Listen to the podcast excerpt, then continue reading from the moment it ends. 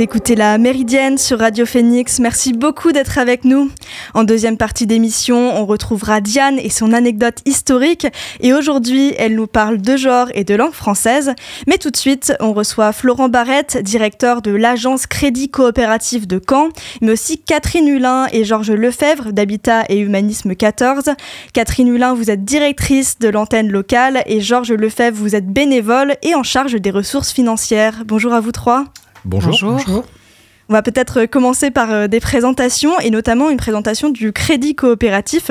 Donc le crédit coopératif, c'est quoi, Florent Barrette? Donc bonjour à tous. Alors le crédit coopératif, c'est quoi? Euh, On est une coopérative bancaire euh, donc un établissement euh, bancaire. Pourquoi je dis coopérative bancaire? C'est parce qu'on appartient à nos sociétaires. Nos clients sont nos sociétaires. Euh, ce sont eux qui détiennent le capital social de la, de la banque, qui votent à nos assemblées générales sur le principe d'un homme, une voix. et le crédit coopératif intervient essentiellement sur le champ de la finance solidaire et sur le monde de l'économie sociale et solidaire. Alors c'est quoi le monde de l'économie euh, sociale et solidaire? C'est une économie soucieuse euh, à la fois de principes de solidarité, d'utilité sociale pardon, et environnementale. Voilà. En gros, qui met l'homme au cœur de l'action. Euh, L'ESS considère voilà, que par exemple, euh, les profits ne sont pas une fin en soi, mais sont uniquement un moyen et non pas un but. Voilà. Et pour résumer tout ça, et, et résumer la finance solidaire, c'est quoi? Eh ben, c'est donner du sens à son argent. Voilà. De dire qu'avec son argent, euh, euh, on, peut, on peut donner du sens, on peut euh, agir. Voilà. Nous, notre mot au crédit coopératif, c'est ça, c'est agir. Agir pour un monde plus juste, tourner vers la transition environnementale, vers la transition écologique. Voilà, en quelques mots, pour le crédit coopératif. Et une de vos valeurs, c'est aussi la transparence. L'idée, c'est de savoir où va notre argent. Oui, tout à fait. Alors, dans les grandes valeurs du crédit coopératif. Alors, le crédit coopératif a une culture d'entreprise qui est assez forte, hein, avec des valeurs extrêmement, extrêmement marqué. Euh, par exemple, crédit coopératif, c'est euh, zéro paradis fiscaux. Voilà, euh, vous retrouverez pas votre votre argent quand vous déposez de l'argent en crédit coopératif dans tel ou tel paradis fiscal. Euh, c'est pas de spéculation pour compte propre. Nous n'avons pas de, de traders qui spéculent avec l'argent des, des, des sociétaires. C'est de la transparence, c'est de la traçabilité. Euh, c'est-à-dire lorsque vous déposez des fonds au crédit coopératif ou dans d'autres établissements d'ailleurs euh, orientés finance solidaire, eh ben vous savez à quoi, sert, euh, à quoi servent vos fonds, voilà, et à quelle cause ils, vont, servir. Voilà. Donc vous pouvez choisir telle ou telle cause en déposant votre épargne au crédit coopératif et, et, éventuellement telle ou telle association bénéficiaire de produits, ce qu'on appelle les produits de partage. C'est-à-dire que lorsque vous avez déposé de l'argent crédit coopératif, eh bien, vous allez pouvoir éventuellement si vous le souhaitez, hein, ce n'est pas forcément une obligation, mais éventuellement donner, euh, partager les intérêts de vos livrets avec telle ou telle association bénéficiaire, partenaire du crédit coopératif. Par exemple, j'en prends une parmi les 40 euh, associations bénéficiaires, Habitat, Habitat et Humanisme. Voilà. Oui, on y reviendra juste dans deux minutes, mais euh, tout ça, c'est grâce à la carte Agir, au livret Agir, c'est ça? Oui, tout à fait. Alors c'est vrai que on n'a pas forcément tous les moyens de partager ses intérêts de livret euh, avec euh, telle ou telle association bénéficiaire. Voilà, euh, c'est un acte assez fort de pouvoir partager ses, ses intérêts. Et puis, faut-il encore avoir de l'épargne? Mais il y a d'autres moyens d'agir. Par exemple, le Crédit Coopératif a lancé il y a déjà un petit paquet d'années ce qu'on appelle la carte Agir. Alors, c'est quoi la carte Agir? Euh, C'est une visa. Bon, on a tous une visa, hein, euh, une visa classique, j'ai envie de dire, qui sert à faire des, des retraits, euh, des paiements. La petite particularité de la visa Agir, ouais, on retrouve encore le mot agir, du crédit coopératif, c'est qu'à chaque souscription, lorsque vous allez payer votre visa, voilà, 45 euh, euros, 3 euros seront reversés, donc là c'est le crédit coopératif qui fait l'effort, 3 euros seront versés à l'association que vous aurez choisie. Pareil, à chaque fois que vous allez faire un retrait au distributeur, le crédit coopératif va reverser entre 5 et 12 centimes d'euros à l'association bénéficiaire. Et si vous le souhaitez, vous pouvez même compléter, alors ça reste une option, par des micro-dons. Voilà. Donc c'est ça un petit peu la, finance solidaire au crédit coopératif. Et donc vous pouvez choisir des associations et notamment Habitat et Humanisme 14. Euh, est-ce que vous pourriez peut-être déjà nous présenter un petit peu euh, l'association? Euh, oui, bonjour. donc l'association Habitat Humanisme Calvados est une association qui fait de l'insertion par le logement. Actuellement, sur Caen, ça représente 130 appartements 108 qui sont euh, disséminés euh, dans ce qu'on appelle le diffus, c'est-à-dire euh, sur camps et proches agglomérations. et puis nous avons également un, bâtiment qui fait du semi-collectif, une pension de famille. L'intérêt de faire de l'insertion par le logement, c'est quoi? C'est aujourd'hui pouvoir proposer à des personnes qui ne pourraient pas accéder à un logement dans le privé, d'un logement dans des quartiers hors quartier euh, prioritaires euh, de la ville, euh, avec des loyers qui sont conventionnés, donc à faible montant de loyer. Et la particularité de l'association Habitat et Humanisme, c'est de pouvoir proposer également aux locataires un accompagnement qui peut être double lors de l'entrée dans les lieux dans un premier temps par un travailleur social, mais également par un bénévole qu'on appelle un bénévole dit de proximité, qui lui a vocation à euh, créer du lien avec euh, le locataire. Et le bénévole, lui, il, va rester auprès de la personne tout le temps que la personne sera dans le, dans le logement. Voilà, l'idée, c'est euh, de rompre l'isolement en, créant du lien social. Et Georges, vous êtes bénévole pour cette association. Qu'est-ce que vous faites avec ce bénévolat? Eh bien, euh, euh, bonjour. En particulier, je euh, réponds aux demandes des personnes qui nous approchent, des sympathisants, pour leur donner des informations sur la manière dont ils peuvent, par des moyens financiers, aider l'association. Alors ça peut être, euh, bien sûr, les particuliers, vous, moi, euh, toute personne, mais ça peut être aussi les entreprises à travers euh, du, mécénat lorsqu'elles donnent du matériel ou ce qu'elles nous ouvrent une, contribution gratuite qui nous permet d'agir et, comme l'évoquait Catherine tout à l'heure, pouvoir vis-à-vis des logements, euh, les équiper, euh, les entretenir euh, et en même temps proposer des actions à nos locataires, nos ressortissants. Donc, mon rôle est de répondre aux besoins qui sont exprimés par les personnes et les orienter. bon, il, euh, il s'agira euh, des livrets comme on vient de l'évoquer, il s'agira de la carte bancaire, mais il peut s'agir également aussi euh, de participer à travers nos foncières au financement de l'immobilier, parce que loger des personnes, ça veut dire pouvoir maîtriser l'immobilier en sécurité pour nos locataires, puisque notre thème est fondamentalement de proposer des logements pérennes. Et ça, en soi, euh, ça demande forcément un investissement et, vous le savez euh, malheureusement de plus en plus lourd. Et c'est vous, hein, du coup, qui êtes en, contact avec Florent Barrette? Voilà. et, les personnes de l'agence la, de, euh, de Caen qui sont à, notre, à notre écoute en même temps. Et c'est pour nous un moyen important de, de financement.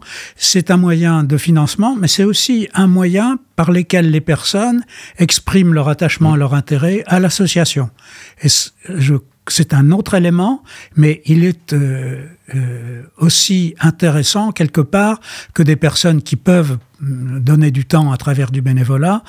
Euh, c'est vraiment un élément important euh, de, notre, euh, de notre action. Et historiquement, depuis euh, que ces livrets existent, nous avons eu des relations constructives et permanentes avec le crédit coopératif. C'est vrai que pour matérialiser un petit peu cet engagement fort de, des sociétaires et bénévoles d'Habitat Humanisme, parce qu'en au final, ce sont les mêmes, hein, euh, euh, bénévoles ou sympathisants, qui viennent euh, déposer leur, leur épargne au, crédit coopératif. Juste pour vous donner deux chiffres, hein, je, vais pas être, je sais que le banquier, des fois, il a tendance à donner trop de chiffres, mais juste deux chiffres. L'année dernière, en 2022, les dons reversés par le crédit coopératif, par l'intermédiaire de toute la gamme Agir, hein, les produits de partage qu'on a évoqués, mais aussi la carte Agir, c'est 3,2 millions d'euros de dons reversés à une quarantaine d'associations euh, bénéficiaires. Et parmi cette quarantaine d'associations bénéficiaires, Habitat Humanisme est l'une des principales bénéficiaires parce qu'elle a des, sympathisants, des bénévoles actifs. c'est presque 480 000 euros de dons reversés à Habitat Humanisme au niveau français, hein, au niveau France, l'année dernière. Donc ça reste, voilà, c'est significatif. C'est significatif. Et euh, Catherine Hulin, comment vous avez euh, pu utiliser justement ces dons? Vous avez des projets en ce moment euh, particuliers alors des projets, oui, on en a toujours. L'association est, en plein développement, donc oui, là où les dons viennent nous aider, comme pouvait le dire Georges tout à l'heure, c'est par exemple dans tout le travail euh, de, on a un groupe euh, de bénévoles dédiés au, groupe loisirs, on appelle ça. Euh, l'idée, c'est de pouvoir proposer à tous les, locataires de bénéficier de sorties culturelles, par exemple, à moindre coût. et l'association vient compléter le coût. Ça peut être une sortie euh, dans un musée, ou ça peut être au théâtre, ou ça peut être une sortie bowling. Voilà, le, la, culture peut se faire de, de plein de, enfin, via plein de chemins euh, différents. Ça va être euh, un soutien sur le fonctionnement, ça va être en fait partout où l'association peut avoir besoin.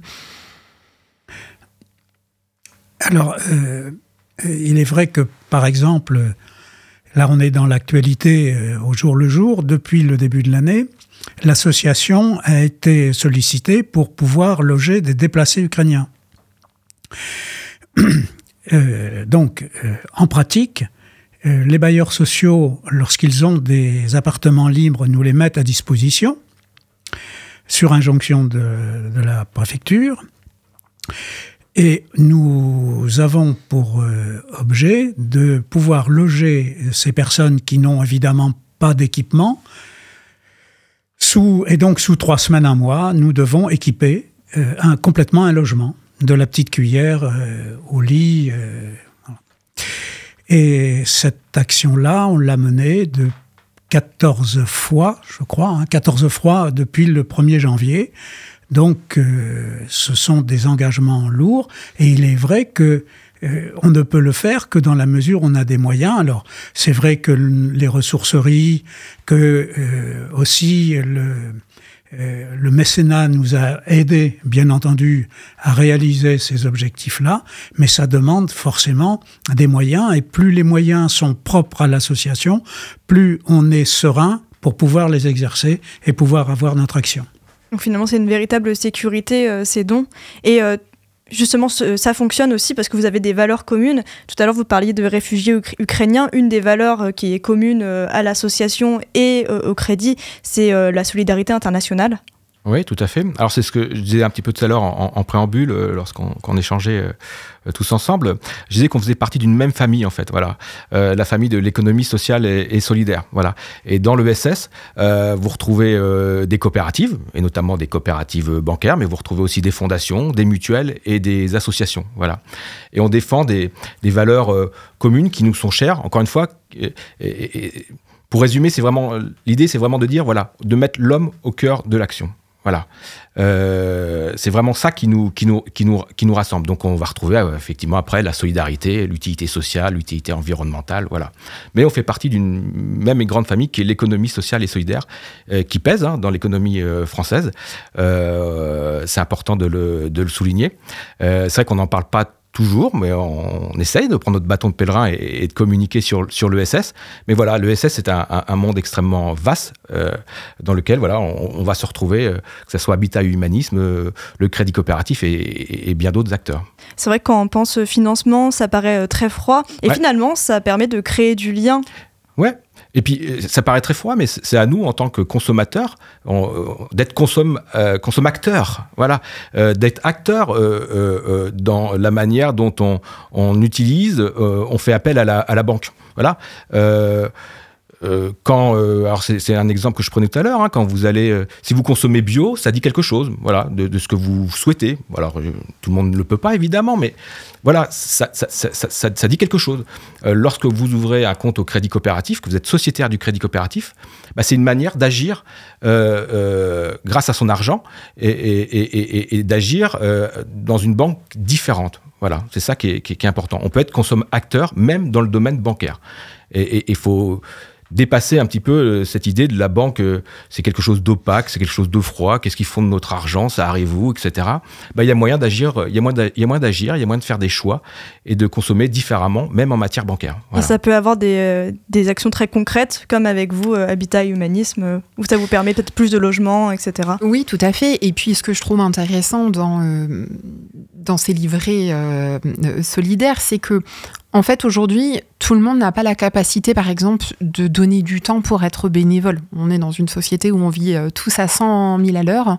Euh, et pour autant, euh, l'action, le soutien d'une association, elle ne se fait pas que par de la présence de temps euh, en tant que bénévole par exemple, mais elle peut se faire aussi tout simplement en soutenant, en se disant bah oui effectivement je vais partager un petit bout de mon épargne. Aujourd'hui je suis pas en capacité de donner du temps à l'association, mais pour autant je vais leur permettre de mener à bien euh, leurs projets, euh, je vais les soutenir dans leurs actions et je vais participer, même si c'est parfois à une petite échelle, mais toutes les petites échelles euh, ensemble permettent de, pouvoir faire un long chemin et euh, c'est ça aujourd'hui qui est intéressant avec euh, les produits qui peuvent être proposés par exemple par le crédit coopératif. Et tout le monde n'a pas non plus beaucoup de moyens financiers, mais mm. vous le disiez tout à l'heure, la carte, c'est pas forcément. Il y a la carte, on a tous, enfin, très grande majorité, une carte bancaire, voilà, donc c'est un moyen d'agir. Puis aussi la traçabilité des fonds. On a tous déjà une banque. Voilà. Donc rien que le fait de déposer des fonds au crédit coopératif, euh, et de choisir une cause qui nous est chère, nous, le crédit coopératif, on va assurer la traçabilité parce que notre métier de banquier, en final, il est assez simple. C'est quoi? C'est de collecter de l'épargne, voilà, collecter de l'épargne auprès d'épargnants, voilà. On rémunère contre un taux d'intérêt, voilà. Mais c'est aussi de prêter cette épargne à des acteurs en local. Ça, c'est le métier de banquier. Je collecte de l'épargne, mais j'en prête aussi. Et je peux en prêter à des acteurs de l'économie sociale et solidaire, à des associations, à des fondations et des mutuelles qui ont des besoins de financement. Et quand je suis épargnant, je peux dire, bah voilà, mon épargne, je souhaite qu'elle soit dirigée, qu'elle soit tracée vers telle ou telle cause, euh, tel ou tel euh, euh, secteur. Voilà, par exemple, le développement durable. Voilà, ça on peut le faire au crédit coopératif. Et nous, on va vous garantir que votre épargne collectée, eh ben, elle va servir à financer tel ou tel secteur que vous aurez choisi préalablement. Voilà. Donc il y a différentes manières d'agir, et ce n'est pas qu'une question de parce que des fois on me dit oui c'est une question de gros sous, faut-il encore avoir les moyens ou euh, alors oui, effectivement, tout le monde ne peut pas partager les intérêts de ses livrets, mais il y a d'autres moyens, il y a d'autres moyens d'agir, voilà. Et, rien que de faire un choix, c'est une, une, première première étape. Euh, c'est une première étape. Choisir une banque différente, c'est une première étape, voilà. Oui, c'est choisir une économie euh, qui fonctionne différente, différemment, oui. Tout à fait.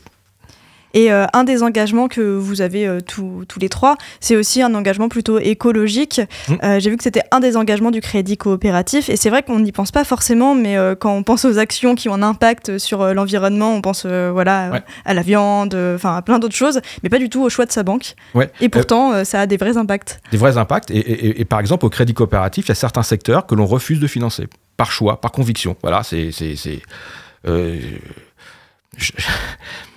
Euh, tout ce qui est lié, pardon, excusez-moi, tout ce qui est lié par exemple aux énergies fossiles, le crédit coopératif ne financera pas. Bon, je ne pourrais pas ouvrir un compte à Total. Bon, je ne suis pas sûr qu'il soit intéressé par ouvrir un compte au crédit coopératif, mais même s'il le souhaitait, euh, le crédit coopératif a fait un choix fort qui est de dire non, euh, on ne finance pas les énergies fossiles. Non, on ne finance pas l'industrie de l'armement. Non, on ne finance pas euh, les pesticides de synthèse. Voilà, euh, c'est gravé dans le marbre chez nous et, c'est un choix.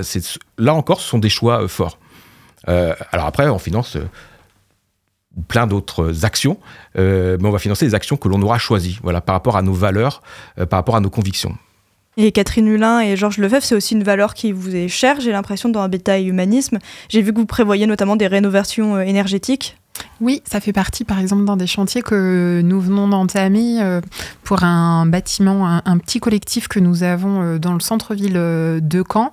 L'idée, c'est effectivement de permettre aux locataires de gagner en termes de confort, hein, tout simplement, en termes de charges, puisque c'est une vraie difficulté aujourd'hui rencontrée par des locataires qu'on peut avoir. Hein, L'augmentation des coûts euh, d'électricité pour se chauffer, euh, ça représente une très grosse partie de leur budget. Et donc en travaillant sur ces rénovations énergétiques, on vient améliorer le confort, on vient réduire les dépenses de charge. Et donc là, il y a un, beau chantier sur, sur plusieurs mois qui vient d'être lancé. Et ça fait partie effectivement de, du, programme, hein, de la programmation, de pouvoir rénover ceux qui ont besoin d'être rénovés, mais aussi dans les achats, on est très vigilant euh, quand on fait des recherches d'appartements et aussi quand c'est des propriétaires privés qui peuvent euh, nous proposer euh, leur logement à ce que ils aient une classification qui corresponde ben, à un bon critère en fait pour les locataires. Eh ben, merci beaucoup à vous trois. Vous pouvez retrouver le crédit coopératif, notamment sur leur site internet. Il y a tout plein d'informations pratiques supplémentaires. Donc, c'est crédit-coopératif.coop. Et vous pouvez aussi les appeler gratuitement au 02 50 53 30 01. Et de la même façon, je vous conseille le site habitat-humanisme.org. Et si vous voulez les joindre euh, donc directement l'antenne départementale, vous pouvez les appeler au 02 31 84 62 52.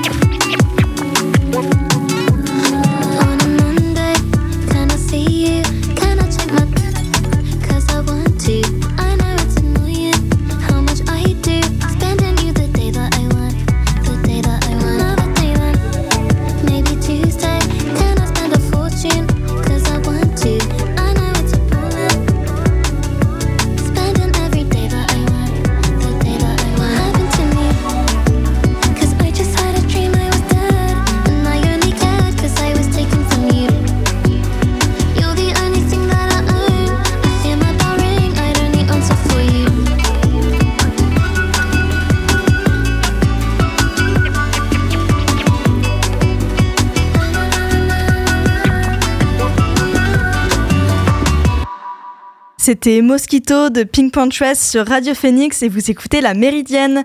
Restez avec nous pour le retour de Diane et ses anecdotes historiques. Bonjour Diane. Salut Johan.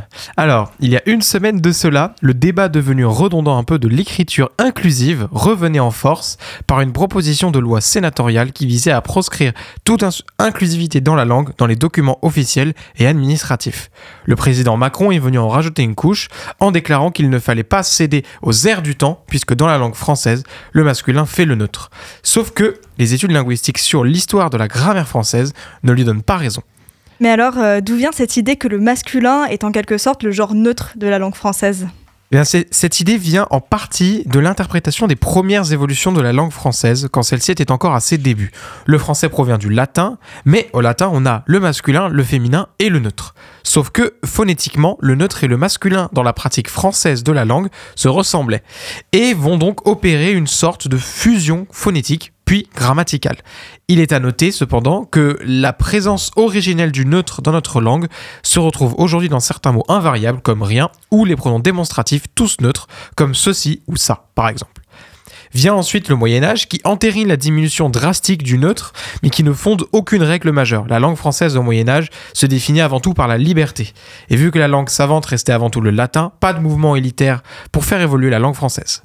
Et puis, le Moyen Âge, c'est également une période remplie de patois plus ou moins différents, chacun puisant dans ses origines pour se singulariser. Et cela concernait autant le vocabulaire que la grammaire et la conjugaison, même si aujourd'hui on n'a quasiment que des traces de vocabulaire venus des patois.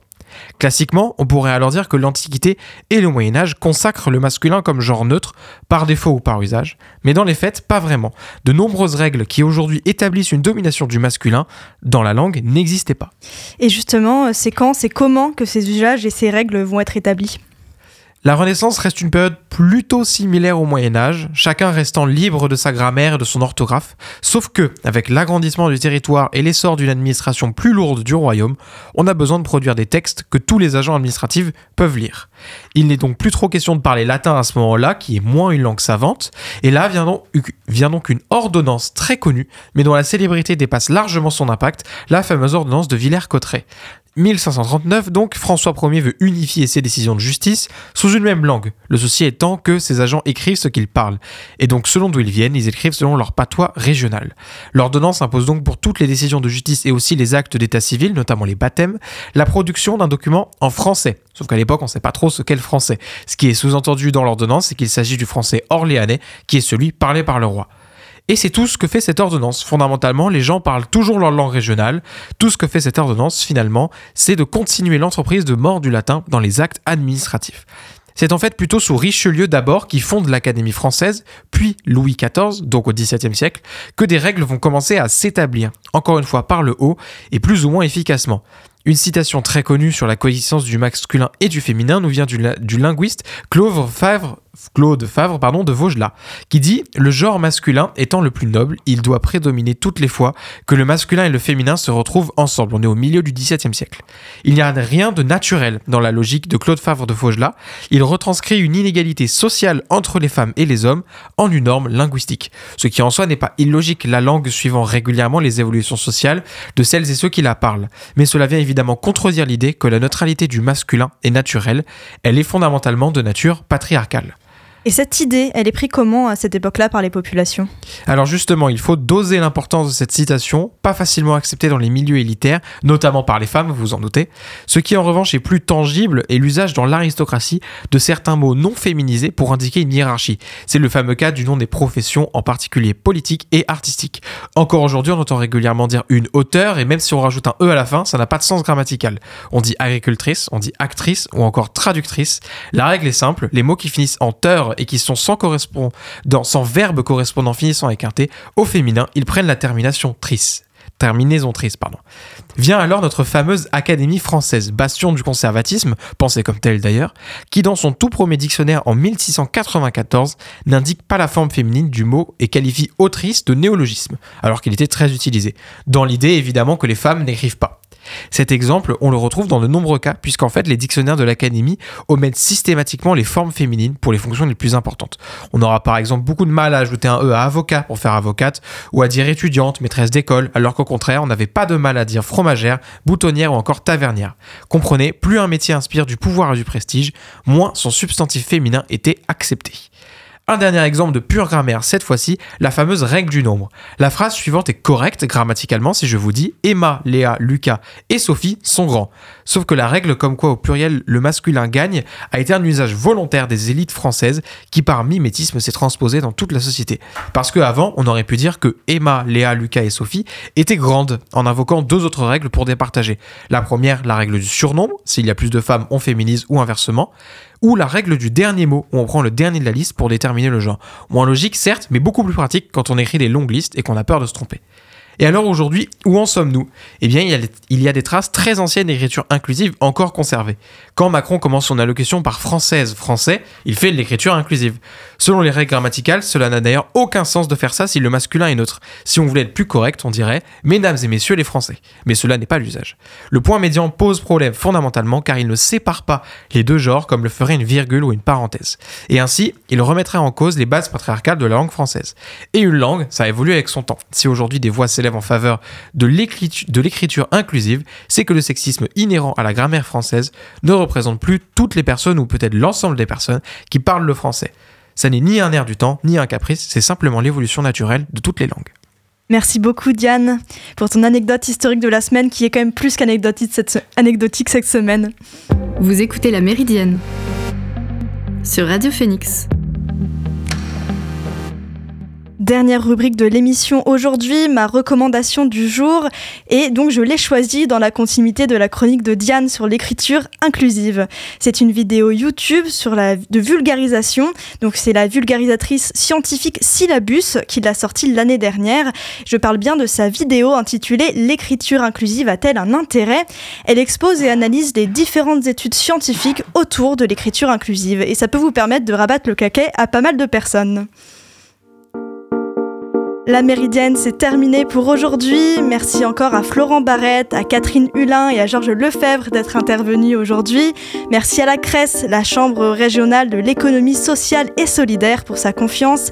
Merci à Diane, notre fidèle chroniqueuse d'histoire. Merci à Lucas, à la technique. Et nous, on se revoit demain pour une nouvelle Méridienne. En attendant, vous pouvez retrouver Elvire pour l'actualité culturelle. Rendez-vous à 18h sur Radio Phoenix.